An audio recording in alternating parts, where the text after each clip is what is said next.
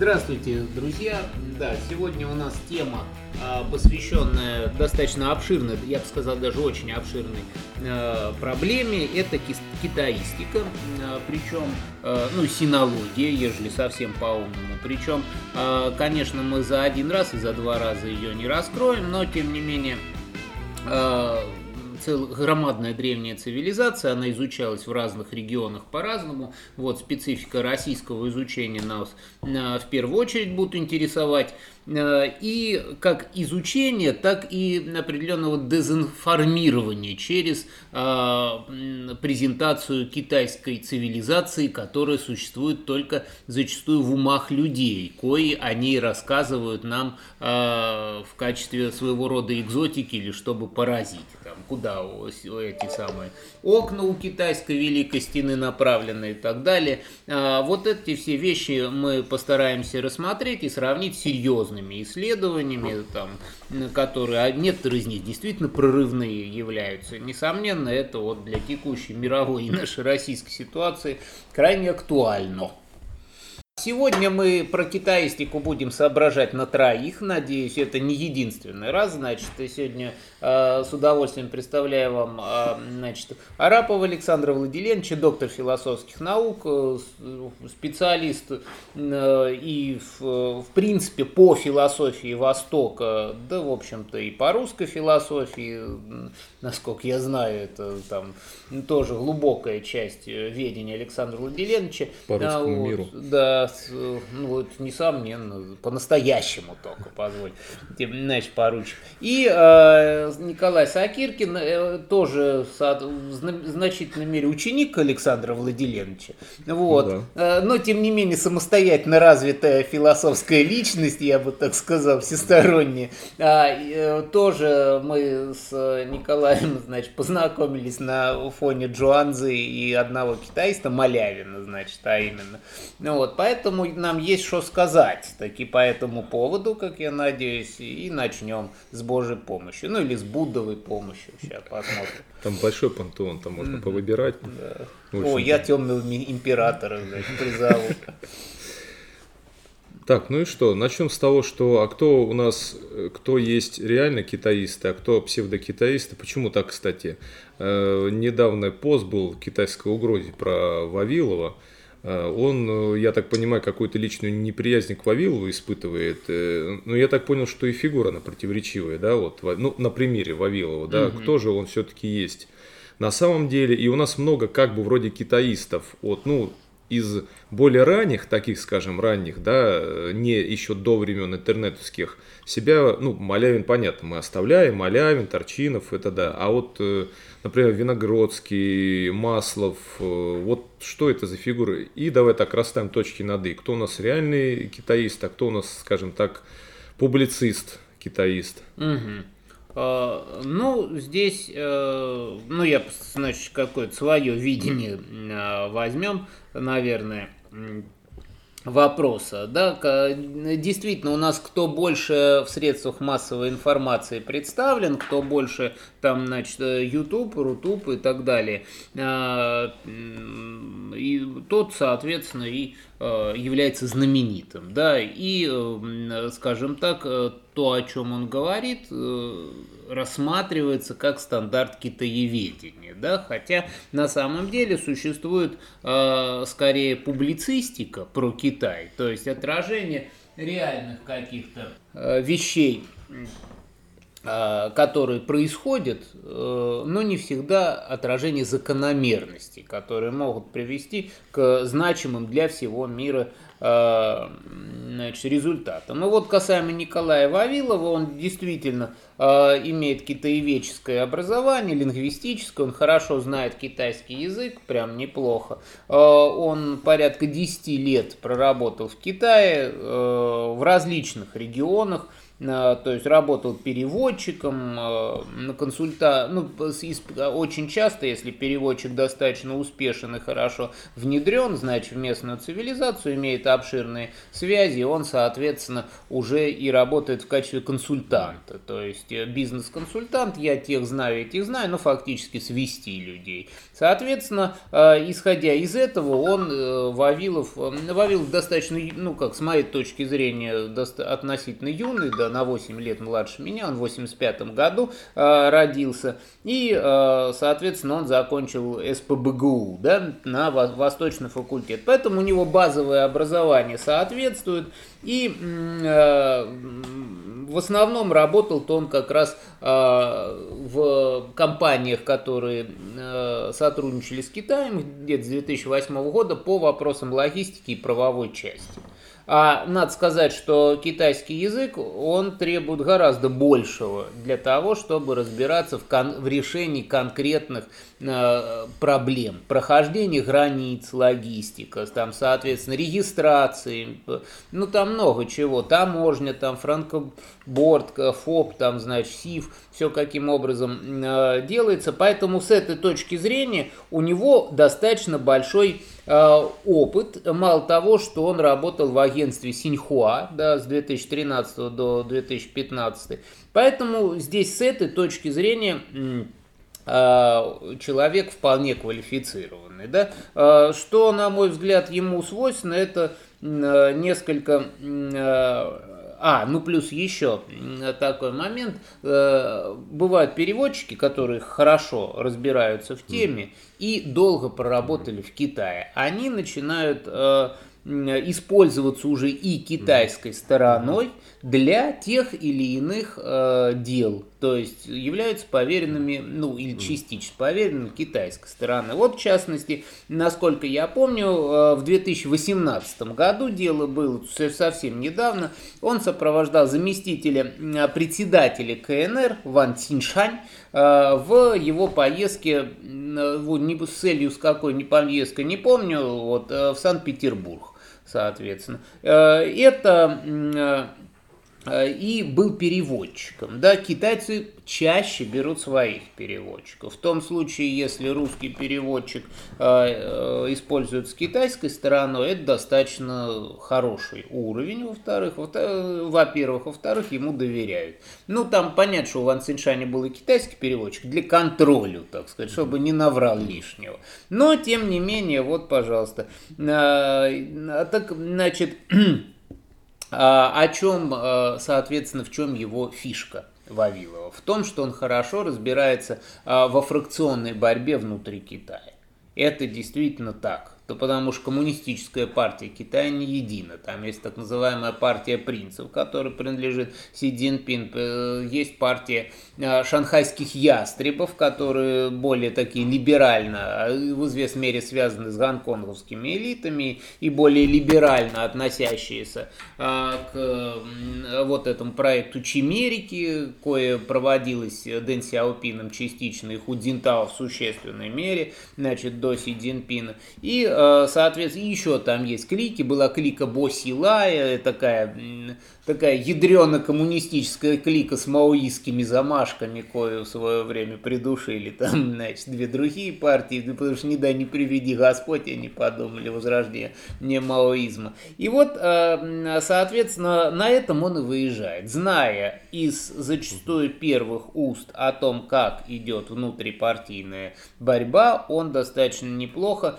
э, может понять э, общие тенденции развития Китая. И, естественно, но вот он ну, как на мой взгляд, это пиар, конечно. Он обостряет проблему, он делает острые высказывания. По-моему, это вот все там, подписчики, YouTube, Рутуб и так далее. То есть, это как иной раз на конференции выступаешь и думаешь, острее скажешь, те вопросы будут задавать, там, значит, что-то ругаться и так далее, значит, твое э, выступление имело резонанс. А просто, типа, истину будешь глаголить такую академическую, ну, нормально, кто-то поспал, кто-то это.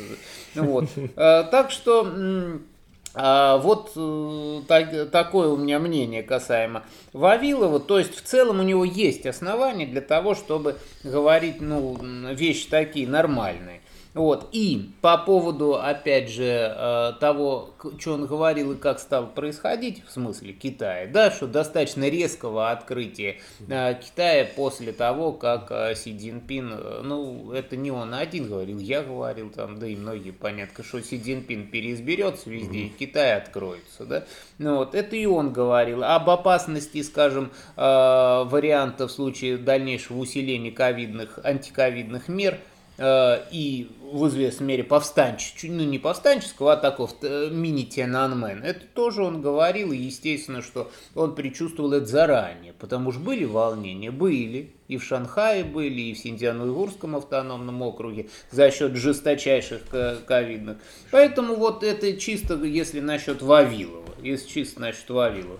Ну вот, э, ну, и он, исходя из того, что все-таки хорошо понимает определенную э, близость, э, такую, я бы сказал, стратегическую текущую близость российской, значит, российских политических элит и китайских, он, исходя из этого, хорошо воспринимается на центральных телевизионных каналах, достаточно хорошо воспринимается.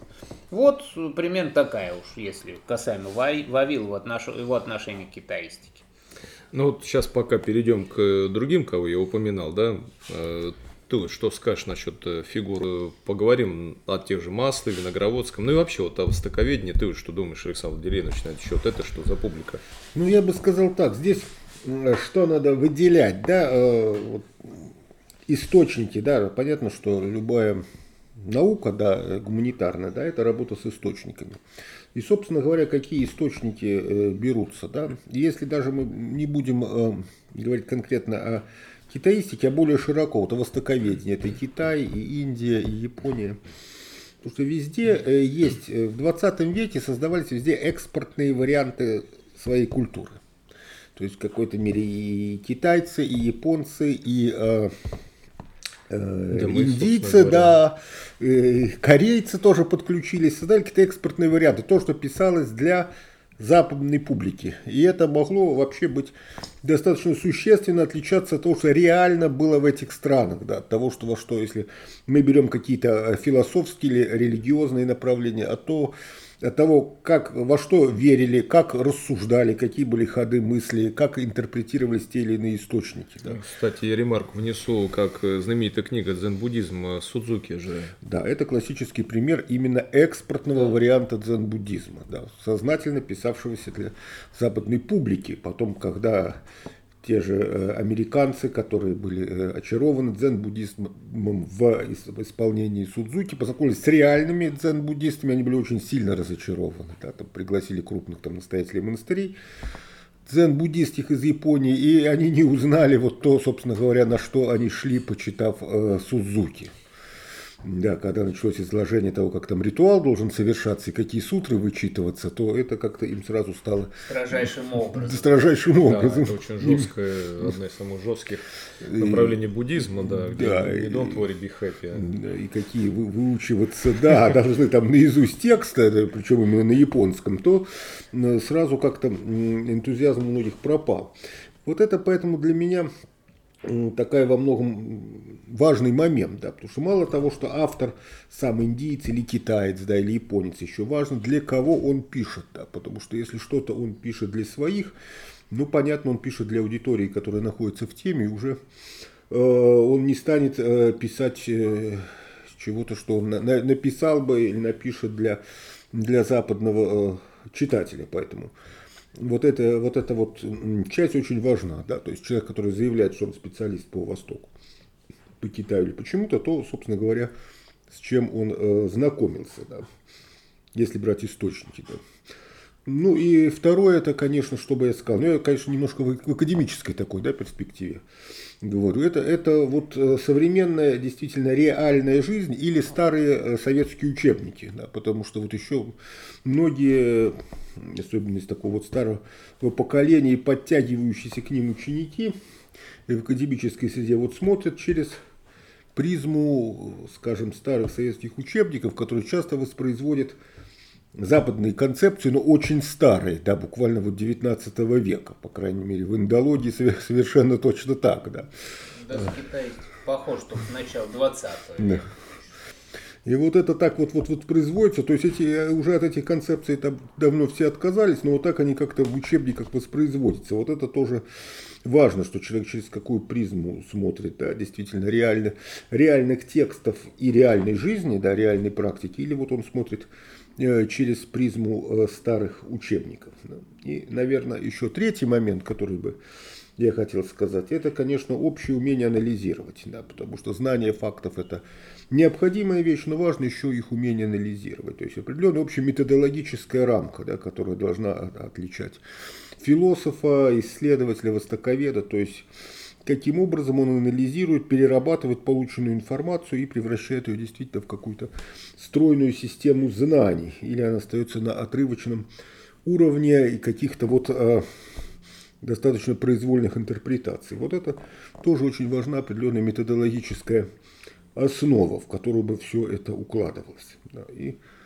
конечно, э, здесь я говорю в принципе каких-то ну, более-менее серьезных, я уже не беру здесь откровенных выдумщиков, так сказать, да, и разных краснобаев, да, которые просто придумывают чего-то иногда чуть ли не с нуля, так, так скажем, да, какой-то.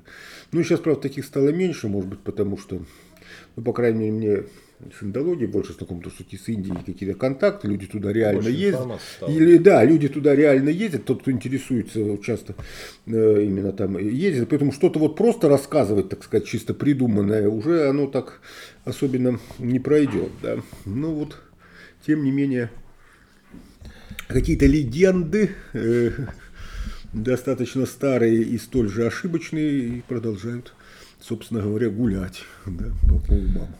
Да и, кстати, с единоборствами похожая ситуация, потому что больше, чем сами китайцы, и многие хотят выглядеть китайцами, или больше, чем японцы японцами, и когда начинаются какие-нибудь лингвистические споры, называть это ушу или кунг-фу, при том, что, в общем-то, в самом Китае там особо-то и не парятся, там часто проходят какие-нибудь турниры король кунг-фу, например, ну, слово броское, даже в пресловутом э, монастыре Шаулинь называют это кунг-фу, потому что это хороший маркетинговый уже да, бренд. бренд, бренд. Конечно, да, да. и ну, в общем-то, никто поэтому не, не, не парится по этим вещам, то есть никто не хочет изображать. Не, ну, работают, наверное, тоже на экспорт или какие-нибудь местные, там есть мастера, там видео полно же, где какой-нибудь э, китаец, сторонник э, там спортивных единоборств, вступает в конфликт с каким-нибудь там мастером там бычьего кулака там железного.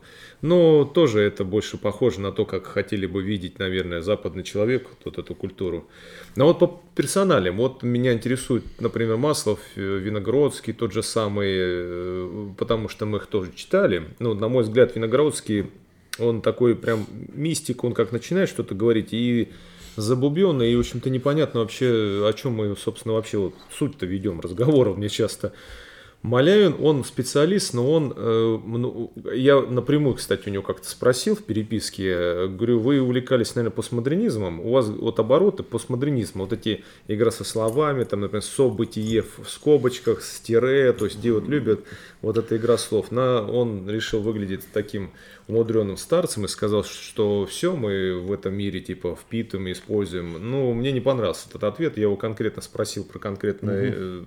А, так он еще неоднократно на Делеза ссылал своих... Ссылал немало, немало. Делез и на кого-то еще из постмодернистов. Ну, на Глотари, он да. Делез Глотари, потому что там у него проблематика, у них хаос, хаосмос Да, да, да, да, да. И вот тут, я так понял, а вот и э, Маслов, ну, он хороший публицист, кстати, неплохая лекция у него была-то про чань буддизм. А еще была книжечка такая была у меня, но он, правда, советская, по-моему, Яковлев 17 лет в Китае.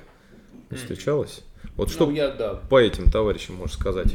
Ну, я начну уж тогда с этого, с Вингородского, наверное, да, Виногродского, Бронислава Брониславича. А, Значит, э, ну, поскольку мне вот чайная культура в известной мере является моим хлебом, э, так сказать, не только интеллектуальным, сколько и материальным, а тут могу немножко а, отразить деятельность как раз Бронислава Брониславовича в рамках вот этой прикладной чайной культурологии. Вон и веки, в 90, соответственно, в 90-х, начало нулевых именно Бронислав Брониславович принес в Россию очень интересное представление о чайной культуре, кое э, несколько не соответствует китайской чайной культуре, при всем моем уважении к его вкладу, потому что без него это бы не получило такого развития. Ну, он пионер был, он же да. был. Ну, один путь книжка того, Путь чая ему принадлежит, да. Это человек, ну, с прекрасным просто вот чутьем э, трендов, как говорится, векта- векторов развития, которые еще вдобавок ко всему э, имели хорошее и э, денежное выражение. Хороший тренд должен иметь хорошее это денежное выражение. И, соответственно, основанный им чайный клуб Ист, я когда первый раз туда попал, я был несколько, ну не то, что а я простой парень все-таки деревенского происхождения, а там вот надо сидеть на полу, тебе подают маленький такой э, бокальчик с чаем, и ты, говорит, это тигуанин, ты его пьешь, нифига не чувствуешь, потому что вкус грубый, в принципе, на пиве э, где-нибудь это самое, в районе пивзавода нашего, ну, закаленный, и, соответственно, ты, что это такое, да, все такие вежливые, такие ходят, там, наливают это чай, ты сидишь, у тебя затекает спина, но все сидят, думают, надо и тебе посидеть, что это, не как это. И, э, в кон- и вот откуда потом я уже, ну, не единожды будучи в Китае и почти ни- нигде не встретив подобного рода подхода, особенно сидеть на полу, Ну, за исключением уйгуров э, средней дикости и аще диких во всю, во всю их узкоглазую физиономию монголов. Да? Э, вот. Но в Китае это разделяется. Ты либо сидишь на полу и пьешь из какой-нибудь эмалированной кружки, в лучшем случае из уйгурской чашки, из которой ровно так же ты потом плов будешь есть, из нее же, в принципе, или ел. Вот. А, либо ты вот завариваешь чай как, ну, как эксперт, используя специальные для этого нюхательные бокалы и так далее. А Виногродский это э, репрезентировал как древнюю культурную китайскую традицию. Такового нету все-таки, да, при том, что он хорошо описал основные виды чая, подход к чаю, все материально он отлично писал, но зато вот этот вот колорит, красота, это фактически уже синтетическая часть культуры, синтезированная э, в достаточно бурной фантазии Бронислава Брониславича, вот, э, которая получила вот, но и фактически сформировала внутри России интерпретацию китайской культуры, кое китайцы приезжают там, «О, это у нас такое было, Мэй, Мэй значит, не, не подумал бы, да, соответственно, потому что далеко не все даже в курсе, что там в Гайване какой-то чайный столик можно использовать, хотя южане хорошо в курсе, но северянин он в чайнике заварит и побегит дальше работать. Вот. А, или будут из носика чайника пить, чтобы не отвлекаться от работы. Вот. При этом чайник очень дорогой может быть. Но это заметки на полях. А, вот. И я потом, значит, будучи в известной мере, он же хорош, хороший переводчик. Он по-китайски, то опять же хорошо говорит, Бронислав Брониславович. А, читал его книжки по Багу. И был там тоже издательство Инбит, по-моему, издавало э, вот эти вот такие эзотерические, ну не сказал бы научные, э, эзотерически очень дорогие книжки к вопросу о трендах. И там такие перлы были вот по багу. Для того, чтобы там развернуться, необходимо повернуть колено по отношению к голеностопу на 90 градусов, поворачивая э, глазами по часовой стрелке так, чтобы это было еще дальше колена. Я немножко, может, утрирую, но суть такая. Если я так сделаю, то меня, во-первых, прострелит, во-вторых, я выверну колено. При том, что я вроде учил, но ни шатка, ни валка, но учил и багу, и знаю там основные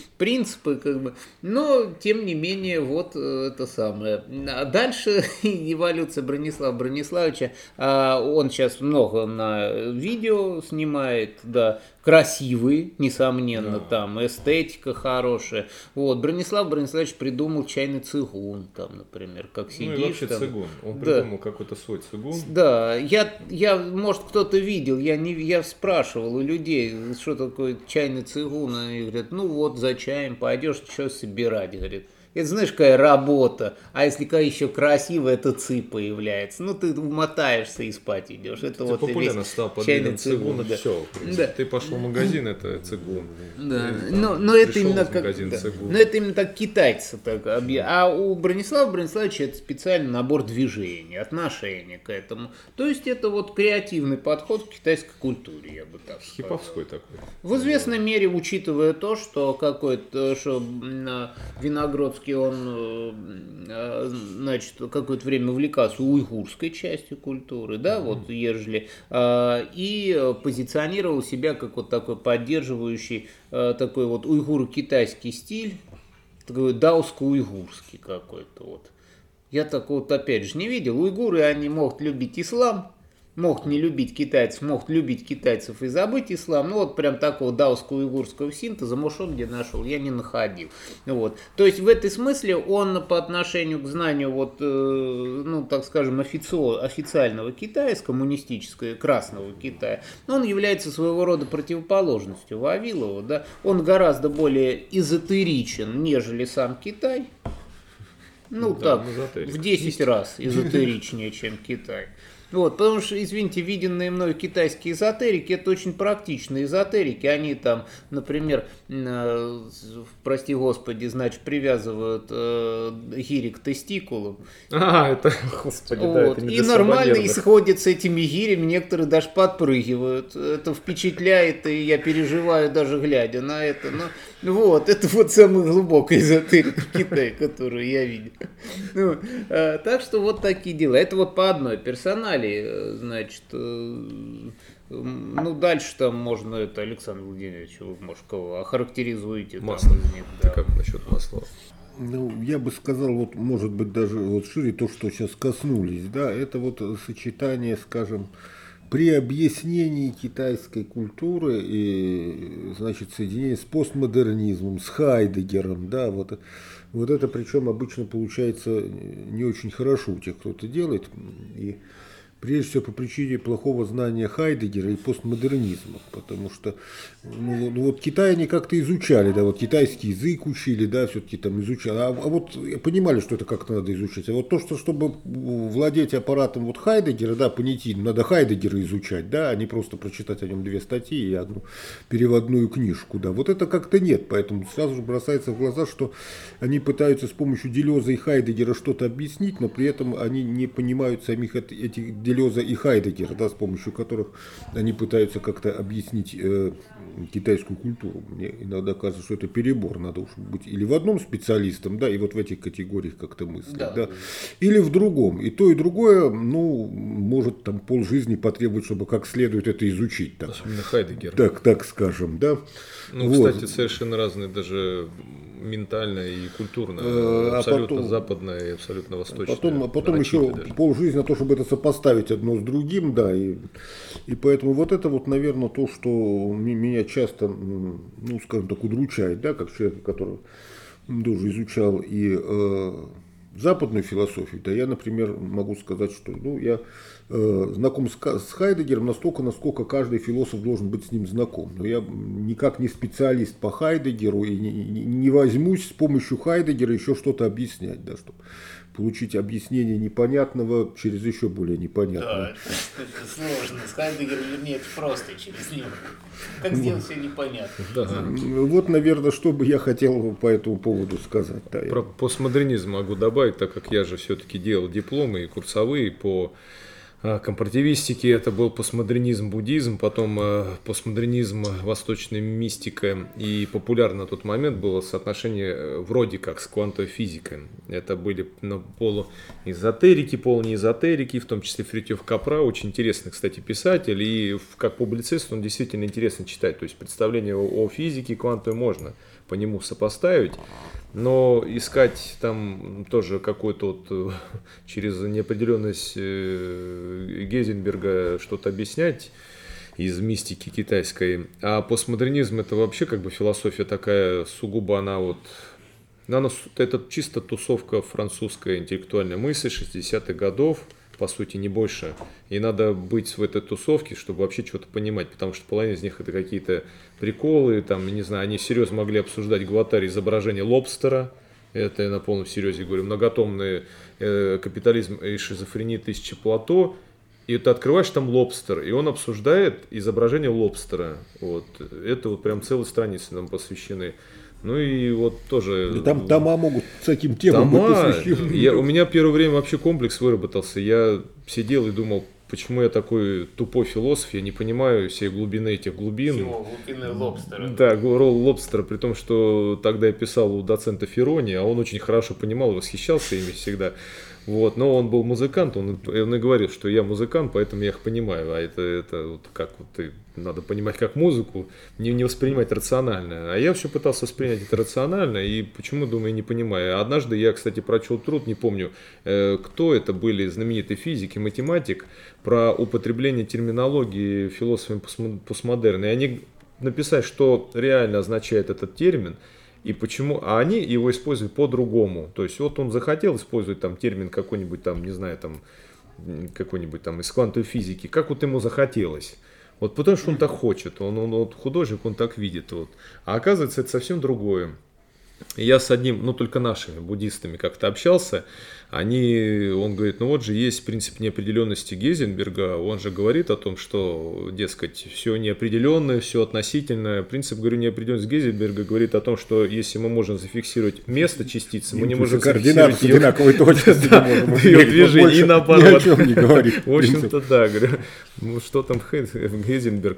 И вот по поводу постмодерна я могу точно сказать. И вот, кстати, хорошо было сказано, не помню, чья мысль, что есть действительно академическое представление о Китае. Вот оно у меня формировалось действительно так, да, вот там даосизм. Может быть, даже, кстати, и сам Китай среднестатистически не знает о многих вещах, о которых знаю я в том же даосизме. Да, это однозначно. Это Однозначно. я могу сказать, однозначно. Но при том это ничего не говорит о самой культуре Китая. Мы когда подкаст записываем, это совершенно два разных мира. Я могу рассказать о каких-то там философских школах Китая, но о самом Китае я, в общем-то, ничего не расскажу Ну на самом деле. Это не поможет купить билеты до Шанхая, где в Гуанчжоу. Да, да, или поговорить с китайцем. Но я могу, да, вот у него восприятие, недеяние было восприятие, там не было понятия там Бога, не было понятия души, да, ну что это среднестатистический китаец вообще, как бы он... Или духовно подружиться с китаянкой. Точно, Хотя бы духовно, даже с духовно, китайцем никак не подружусь духовно. Но вот э, товарищи такие, как Маслов, например. А, ну, Маслов, э, он же доктор исторических наук, и действительно он э, хорошо знает, э, ну, насчет знаний китайского, там все очень нормально. Учителем у него был Переломов. А Переломов, даже китайское имя Ли Дзя, а, он, э, отец у него китаец, причем дипломат такой достаточно серьезный, а мать русская, соответственно. Ну, то есть Переломов это один из классиков отечественного перевода, в том числе он переводил Конфуция, написал биографию Конфуция еще до Малявина. Там, правда, бывают такие радостные мне, как уроженцу Во- Воронежа, выражения. Он, он переводя, пе- не знаю, почему он так решил переводить, что это мудрец, короче, Конфуций, это мудрец с глинозема. Вот.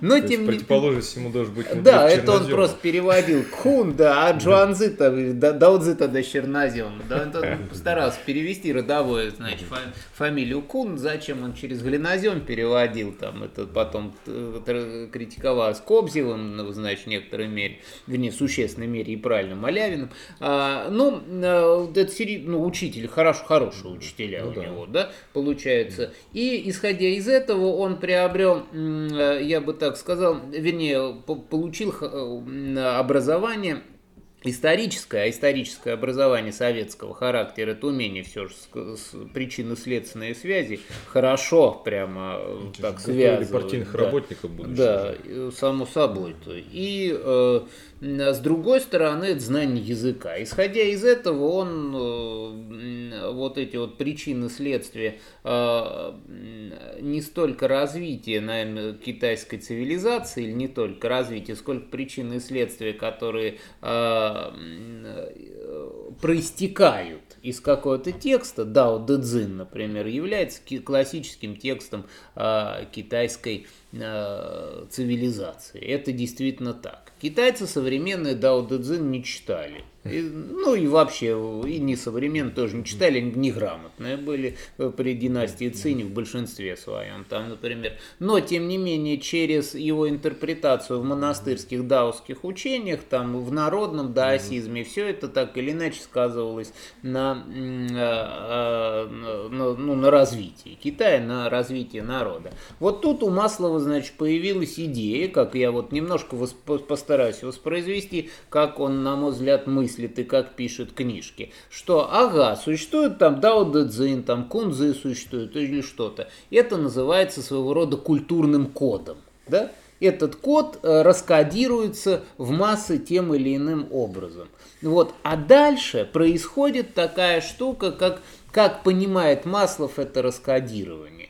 То есть как на мой взгляд, опять же, я нисколько на великий авторитет не претендую, там чуть по-другому это раскодирование происходит, потому что оно производилось в течение многих сотен лет, там, чтобы писать, что культурные коды Китая Дао Дэ Цзин, это культурная матрица Китая. А для этого надо понять, через какие пути государственной власти, даосских э, э, этих самых э, там школ небесных наставников каких-то так далее, и совершенно безбашенных шаманов, коих было много, они назывались даосскими старцами, но это просто вот э, славный был крышеснос воли Господа. А, причем с поколения за поколением. Это э, по, втемяшивалось в простой китайский народ, передавалось из поколения в поколение без всякого чтения источников, и получился современный китаец, да, или китаец-коммунист, или до этого китаец, который свирепо боролся с манжурами, с э, японскими завоевателями и так далее. Вот в этом месте, на мой взгляд, взгляд, вот это вот знание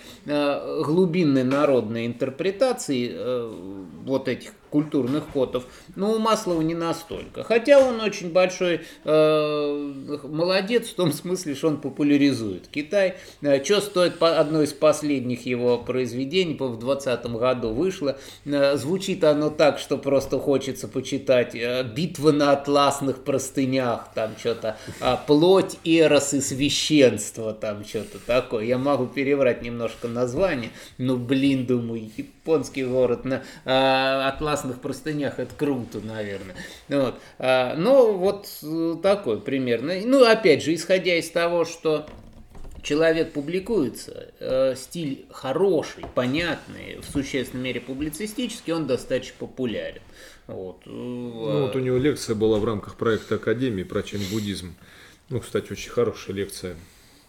Мне понравилось. Он, да, вот, вот дар публициста все-таки вот как умение журналистом быть, да, вот, оно великое дело. Они просто, просто интересные рассказчики, они умеют да. рассказать. Вот, и вот тут исторический бэкграунд у него еще хорошо играет. Все же связать причины следствием вообще-то редкость у нас стало все больше и больше. Это пагубное влияние постмодернизма на это. Да, ну тоже моляю, но специалист очень крутой, читать его интересно, но вот эти выч... закрученные игра слов и тексты стиле Делеза, они, конечно, куда же еще можно больше запутать и без того, там какие-то даосские переводы текстов, еще и в стиле постмодерна. Причем, когда дело доходит до дела, например, он пишет про китайскую или тайваньскую экономику, там все по путю. Я пользовался этим, и у него есть экономика жизни у Малявина, книжка. Это нормально. Да, они действительно так это организуют. Все это кажется очень топорно и недемократично и так далее, но это прекрасно работает. Он честно об этом написал. Там. Ну, вот. Э, ну, то есть, а, немножко про Хайдегера хотел сказать. Вообще Хайдегеру нравился Джоанзы, очень. И э, в значительной мере, на что и Торчинов знаменитый, значит, указывает не единожды. Э, и вот э, от наш Джоан, Хайдегер и Джоанзы, это, вчера, это примерно тоже взял человек для обоснования своих собственных идей, там язык дом бытия там, и так далее, Джоанзы и использовал. Насколько адекватно использовал, мне кажется, не очень адекватно. Есть там э, хорошая вот э, штука, что он как раз для китайца действительно язык это дом культуры, дом бытия. Ну, красивый язык, дом культуры. Да. Но, а, но, дворец культуры. Да, дворец культуры. Дворец шинников. А, ну, э, ну, это, то есть, западные философы, они попадаются в ту же самую э, сеть, что и, э, что и русские. То есть они берут одно, объясняют через другое, аргументируют свои идеи, а на самом деле Джуанзи не очень-то это имел. Джуанзи был человек с громадным чувством, громаднейшим чувством юмора, принявший на себя псевдоним то ли Столбит, то ли Пенек. Это не его настоящее имя, скорее всего. Ну вот. И он, конечно, там прикалывался, как хотел, и Хадырова по-серьезному читает. Да, кстати же, многие тексты вообще э, философов, в принципе, древних, и не, не только восточных и античных, надо всегда воспринимать в контексте культуры и вообще в контексте характера пишущего. Прикол ли это вообще, правильный ли это перевод, или это да, действительно могло быть, ну, он мог сгоряча это пьяным написать, а за ним это просто повторили. Кстати, о, романтизация не только вот э, у, была у вышеуказанных, да, вот в 19 веке, это же это началось у Ницше, Шопенгауэра тоже, э, к индийской мистике, а позднее было у Ролан Барта, тоже постмодерниста, у него была «Империя знаков», э, книга о Японии. И вот такое восхищение Японии всем буквально, даже дешевыми игровыми автоматами, я не читал нигде. Ну, то есть все азиатское это хорошо, это же времена разочарования полностью западной, в западной культуре и поиска чего-то. О, Восток, оттуда же хиппи идут, битники с этими всеми же культами. Ну, все группы Битлз тоже, они ездили в Индию, там, находили же себе учителей там. Э, по-моему, насколько я знаю... Да, Джордж Харрисон, он также и умер в окружении кришнаитов. Да, Харрисон, да, Харрисон, да. Это Но он остался кришнаитом. При том, что кришнаизм, э, это же тоже, кстати, продукт для западной... Однозначно, Шила Прабхупада это делал специально для Запада. Так же, как судзукизм. Так, да, да, да. Вот тоже Ролан Барт, ну, всем восхищение, даже до игровых автоматов. Ну, да, я что-то читал о культуре, когда дошел, что вот игровые автоматы, как они отражают. Ну, да, они отражают дух нации, я там понимаю, что у них это популярно, но как бы чем это лучше, чем все остальное западное, я так и не понял в данный момент. А, даже глаза японцев, и то, это вот как вот капелька чернила, э, нанесенная на листок бумаги, как-то вот настолько прям вот, э, он прям поэтично это все проникся. Его в плацкарт китайского поезда на два. Где эти глаза? Все глаза напротив. На него причем все. Александр Деленович, по поводу, мы вот сейчас сказали по поводу классиков, да, вот жанра, а вот давай э, Торчинфрид, Торчинов, как правильно ударение, я Торчинов всегда говорил. У него мне нравился, но он такой типичный, сухой, академический. Хотя в каких-то главах у него иногда его уносило в эзотерику, там, э, жизни... Опыт запредельного сам. Да, да, запредельного. Вот что ты по нему скажешь? Ну, начнем с того, что Торчинов, конечно, он хорошо знает э, материал, так скажем. Да? Он сам буддист, он э, китайский буддист. Э, значит, э, ну, наверное, самый объективный, на кого можно опираться. Да, ты развиваешь да. шторчину, и ты знаешь точно, что это вот как бы на это можно опираться. Да, ну, вот, вот, вот опыт запредельного да. это, это как раз не лучшая его uh-huh, книга, uh-huh. да. Э, он ударился в то, что стал это объяснять, значит, э, восточную философию с помощью там Станислава Грофа и кого-то там еще вот этих вот психологов.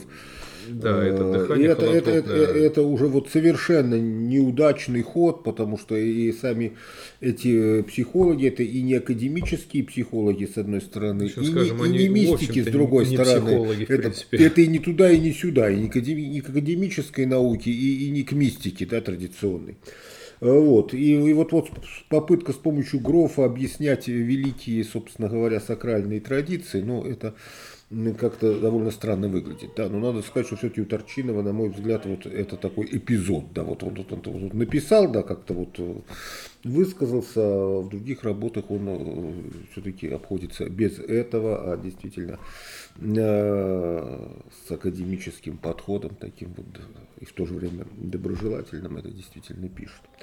Вот, поэтому для меня вот за вычетом вот этого его увлечения действительно гроф, грофом и этими идеями, то как раз это такой очень э, хороший, на мой взгляд, автор, с которым, например, вообще изучение буддизма хорошо начинать. Да, вот.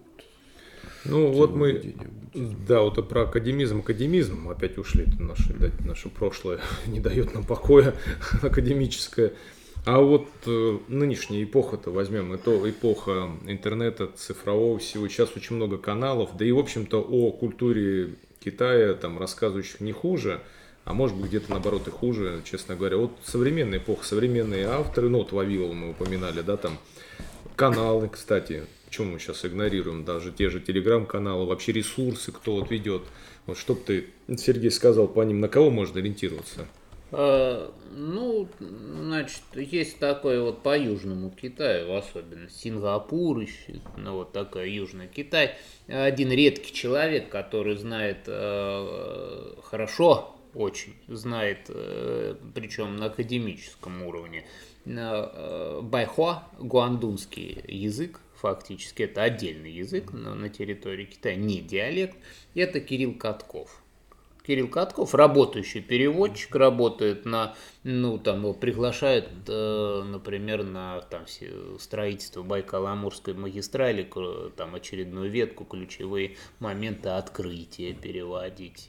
То есть это, ну, авторитетный как переводчик человек, и одновременно он очень хорошо знает жизнь Южного Китая, не только его, но и Сингапура, э, и вообще, в принципе, вот это.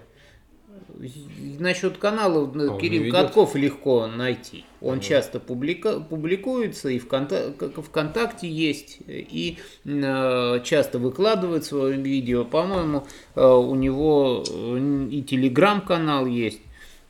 Вот. да.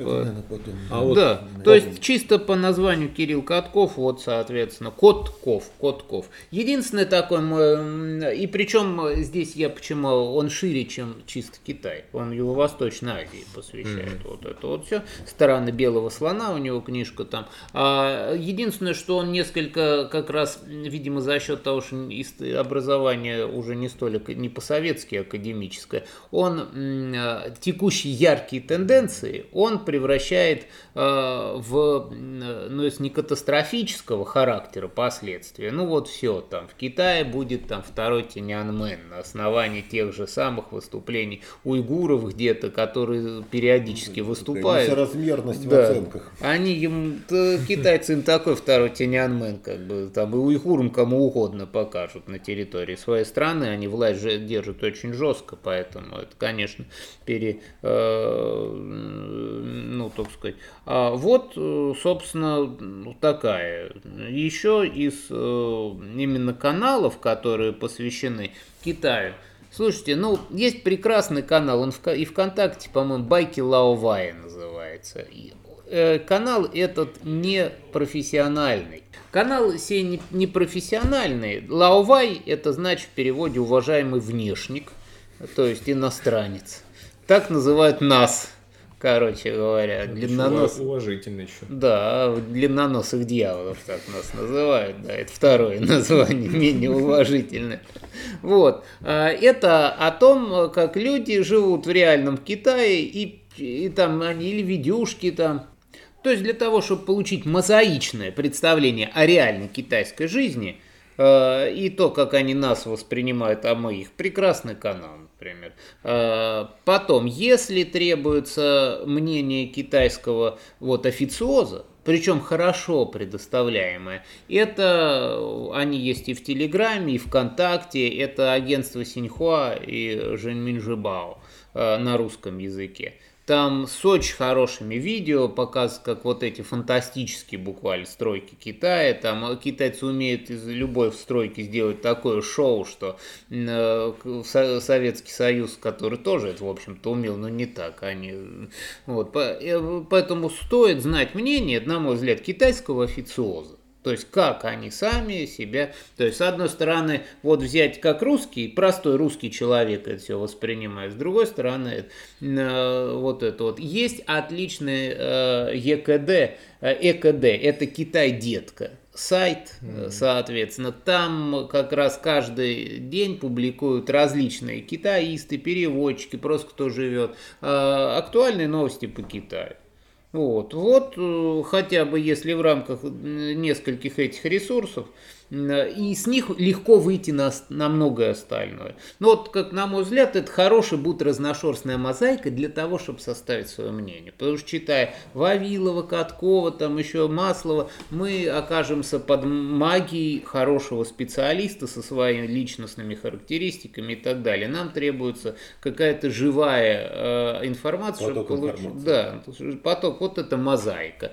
И она не бестолковая, эта мозаика, это не ой, что деется, вчера траншею рыли, откопали две коньячные струи. Вот, э, это нормальная такая вот, люди с хорошим юмором там зачастую. Вот. А вот китайская угроза, э, записки Поднебесной, Поднебесной записки Папа Ху, это что за каналы? А, Папа Ху хороший достаточно канал, я его не так часто, ну, то, что я читал, Папа Хухон, по-моему, Ху-ху. называется. Ну, какой-то специфический очень канал. А, Это дело в том, что по-китайски а, типа того звучит как мама хуху, а, что в переводе значит а, лошадь, лох- лошадь, тигр, тигр.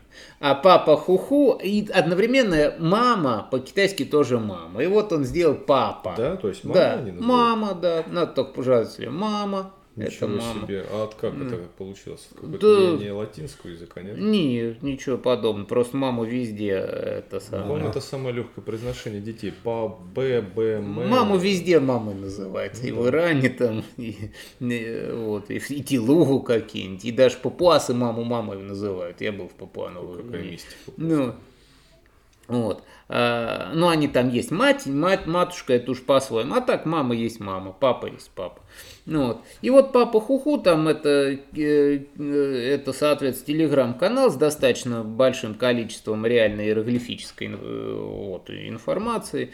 Даже очень большой. даже очень большой, да. фу-ка. То есть он э, хорош для э, переводчиков, для тех, кто изучает китайский в такой популярной форме, так скажем. Вот, китайская угроза я, честно сказать, не так часто читаю, потому что ну, меня само название чутко э, это самое напугало. Что, что за угроза? Ну, Угроза какая... Я и без того скажу, какая угроза там китайская. Вот. Что там еще, какой канал? Э, Записки Поднебесной, Поднебесной записки. Ну, там информации такой нет. Там вот, ну, знаешь, там утро в каком-нибудь там э, закусочной. Вот что утром, доброе утро, и показывают А. какие прикольные китайские пельмешки. А, Либо- ну это вот как байки Лаовая примерно, значит, получается. Да, я вспомнил, я это наблюдение о жизни в Китае. Ну Да, в этом смысле это как раз вот еще один элемент мозаики. И в принципе вот эти все э, каналы, они могут давать мозаичные. Единственное, что я э, внимательно э, не анализировал публикацию канала «Китайская угроза», потому что, ну, чуть-чуть боюсь ярких названий. Может, и проанализирую. Ну, Ну, в тоже- следующий раз что-нибудь мы ск- расскажем, я же заинтересовался-то, конечно. Вот. Так что думаю, что на сегодня-то мы можем это, на троих перестать соображать. В следующий раз я и, э, думаю, мы подберем хорошие напитки и продолжим, так сказать. Прекрасная более лучшие напитки, да, под это дело. Так, ну что, могу от себя добавить, что рекомендую написать, про кого вы хотели бы услышать. Да-да-да, Может быть, мы очень кого... бы с Да мы по-любому упустили кого-то. Мы всех упустили. Да, прости. собственно, э, конечно, у нас не так развита там китаистика, но не до такой степени не развита, да, не ограничивается этими именами. Ну что, спасибо, собеседник, спасибо, что в чайную пригласили. Всего Это всегда хорошего. пожалуйста. Спасибо.